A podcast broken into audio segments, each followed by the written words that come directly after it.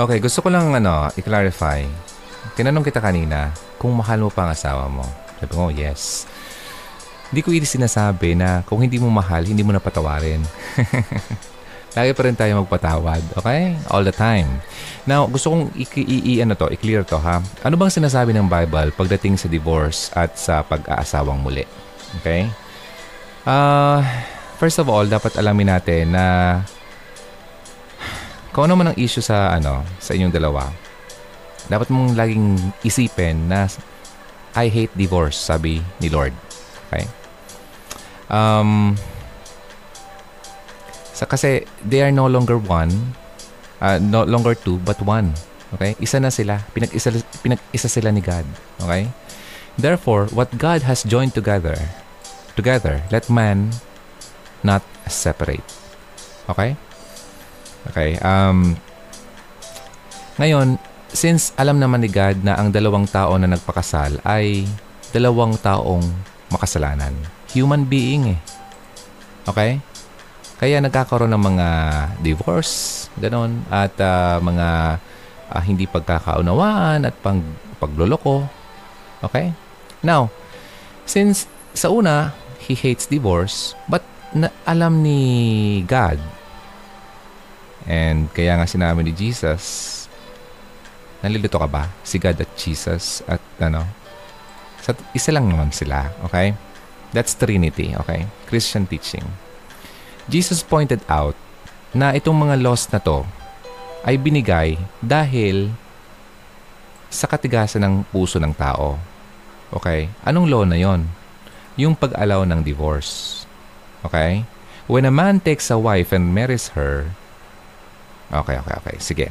So, move tayo. Move tayo. Para hindi ka malito. Dahil nga sabi ko, matigas ang ulo ng mga tao. Because of the hardness of heart, Moses allowed you to divorce. Noon yun, okay?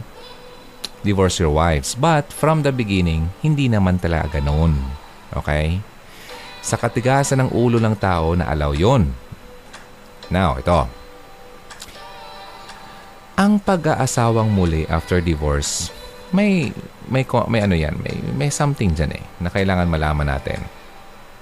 Alamin mo muna kung bakit inallow God's permission yung divorce at yung remarriage. Okay, divorce muna tayo. Okay. Marital in unfaithfulness. Yung ginagawa ng lalaking uh, nakikipaglandian uh, siya sa kapwa niya lalaki o sa ibang babae ay being unfaithful yan. Okay? Now, immorality. Okay? Ang unfaithfulness ang could mean sexual immorality. Okay? Fornication, kung ano pa man, adultery, for prostitution, mga ganun. So, mga involving sexual, ano, sexual eh, immorality. Jesus is possibly saying, sabi dito, na kung nagkaroon ng sexual immorality, nakakommit niyang sexual immorality yung asawa mo, okay, isa siyang ano, um, pwedeng uh, basihan. Although, pinag-isa kayo, one flesh, okay? Kaso ang pag-break kasi ng bond, talagang ayaw ni God. But nga, since meron sexual immorality, permissible for a divorce, okay? Now, ito. After the divorce, allowed ba kayo mag-asawa ulit? Ha? Remarry. Only the innocent party is allowed to remarry. Kung inosente ka at hindi ka nagloko, then you are allowed to remarry. Pero pinag, pinag medyo ano ba ito eh? Okay? Now ito. Alam mo ganito, although nasabi na allowed ng remarriage after divorce, okay? Isipin nyo na God is so gracious, no? Na mapatawad tayo sa ating mga kasalanan. Lalo na yung taong nagkasala, papatawarin niya. Kaya wala tayong dahilan na hindi tayo dapat magpatawad sa ibang taong nakasala sa atin. Okay? Um, ang hirap no kasi wala pa akong asawa. Pero pinab- binabasehan ko to. Kung ako ang niloko ng ah, asawa ko ilagay ko sarili ko sa inyo. Masakit yeah.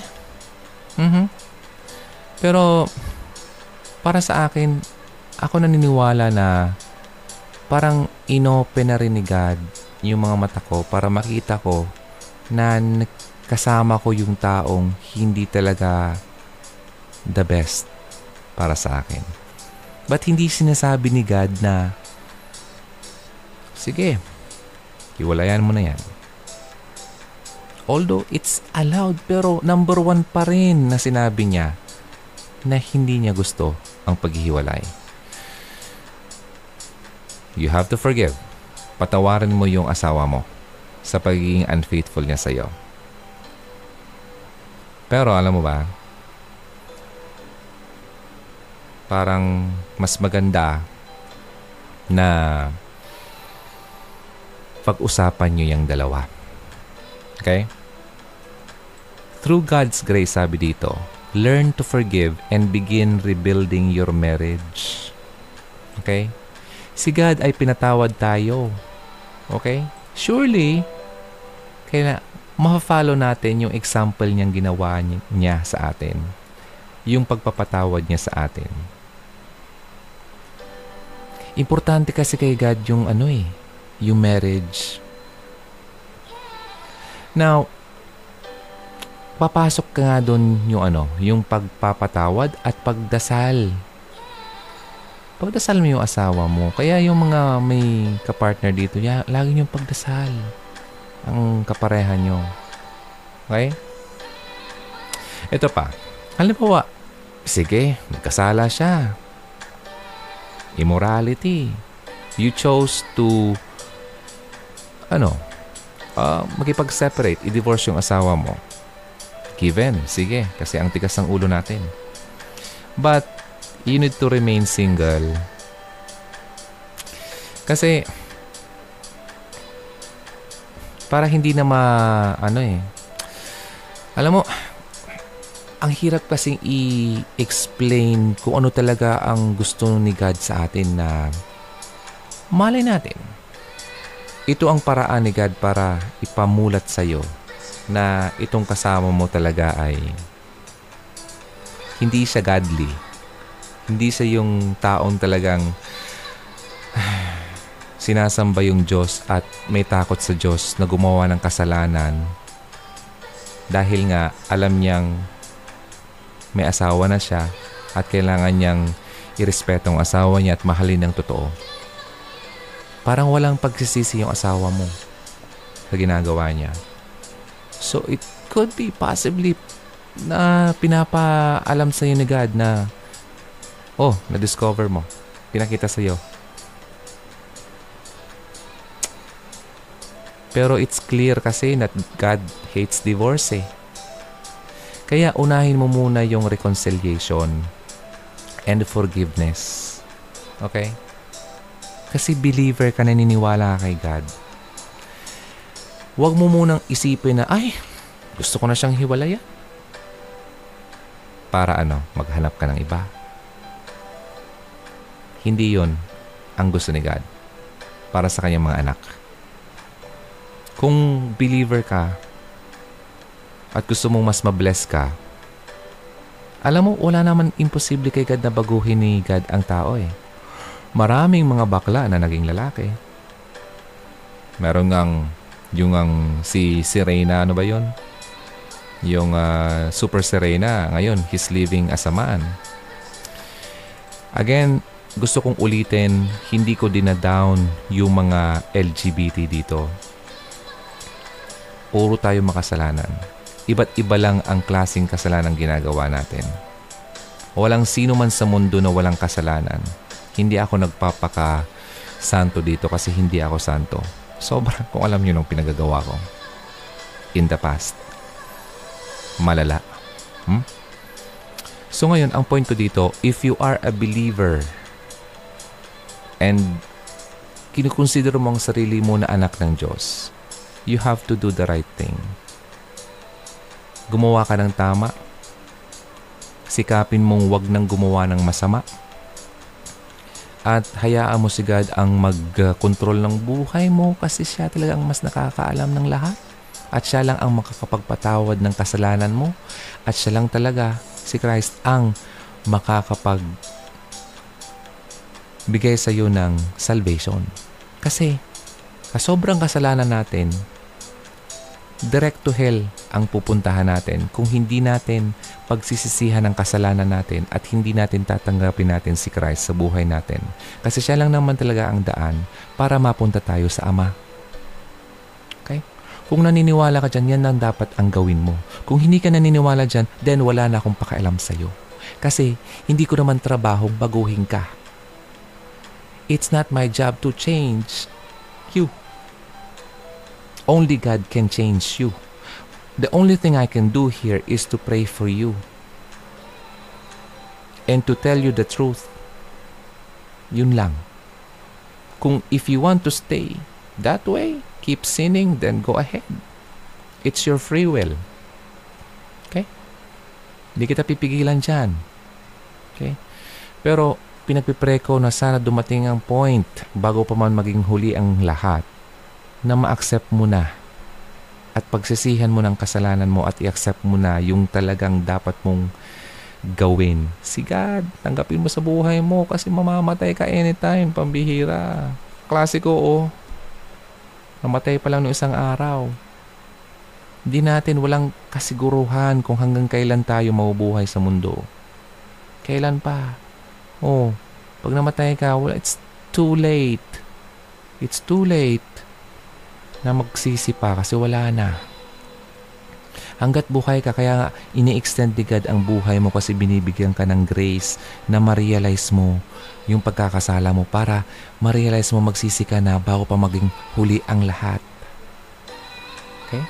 Going back sa mag-asawang nagkakaroon ng ganitong problema, hindi agad paghihiwalay ang isipin nyo. Okay? Unahin nyo muna yung forgiveness. Kasi pinatawad ka nga ng, ni God eh. Makasalanan ka rin kaya. Ha? Kung pinatawad ka ni God, ikaw pa kaya hindi magpatawad? Pinatawad ka ng Diyos, ikaw pa kaya? Yeah? Then, reconciliation. Keep praying for your partner. Kung talaga namang babaguhin God yung tao eh, babaguhin niya. Pero ito nga sinasabi ko, kailangan nung taong mag-repent at magkaroon ng move sa kanyang sarili na tanggapin niya si God sa buhay niya. Pero kung lagi-lagi na lang wala siyang, hindi siya, unbeliever nga eh. Kaya nga, babalik tayo sa dati, huwag kang makisama sa hindi believer. Kasi talagang hindi kayo magkakasundo niyan. Believer ka, siya unbeliever. Paano masabing unbeliever ang isang tao kung he keeps on doing what is not right? He keeps sinning. Masaya pa siya sa ginagawa niya. Wala siyang pagsisisi sa buhay niya.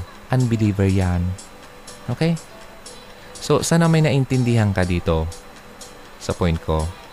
I am not promoting divorce eh. Hindi, ayoko noon kasi kawawa yung mga anak nyo. Oy, wait lang. Meron pala akong kapitbahay. Meron pala akong kapitbahay na dating bading. Tapos, tingnan mo, ang dami ng alak. Pero magkasama pa rin sila ngayon. 80 plus na sila. 80 plus na yung lalaki. Tapos yung babae siguro 70 plus na. So, ibig sabihin, nagbago yung lalaki. Na binago ni God yung lalaki. At pinatawad ng babae yung lalaki. Kaya hanggang ngayon, magkasama pa rin sila. Ganun yun. Okay? So, ayoko lang pahabain pa kasi kung baka ma-overfed na kayo at, uh, di ba, information overload. Basta, number one, pray. Hayaan mo si God na bigyan ka ng lakas ng loob na patawarin ng tao nagkasala sa iyo. When you forgive, pinapa free mo ang sarili mo sa sama ng loob. Ang, siya, ang sarap ng buhay kapag wala kang galit sa mundo at sa ibang tao. Okay? Oh. Sana may natutunan ka. Okay? Good.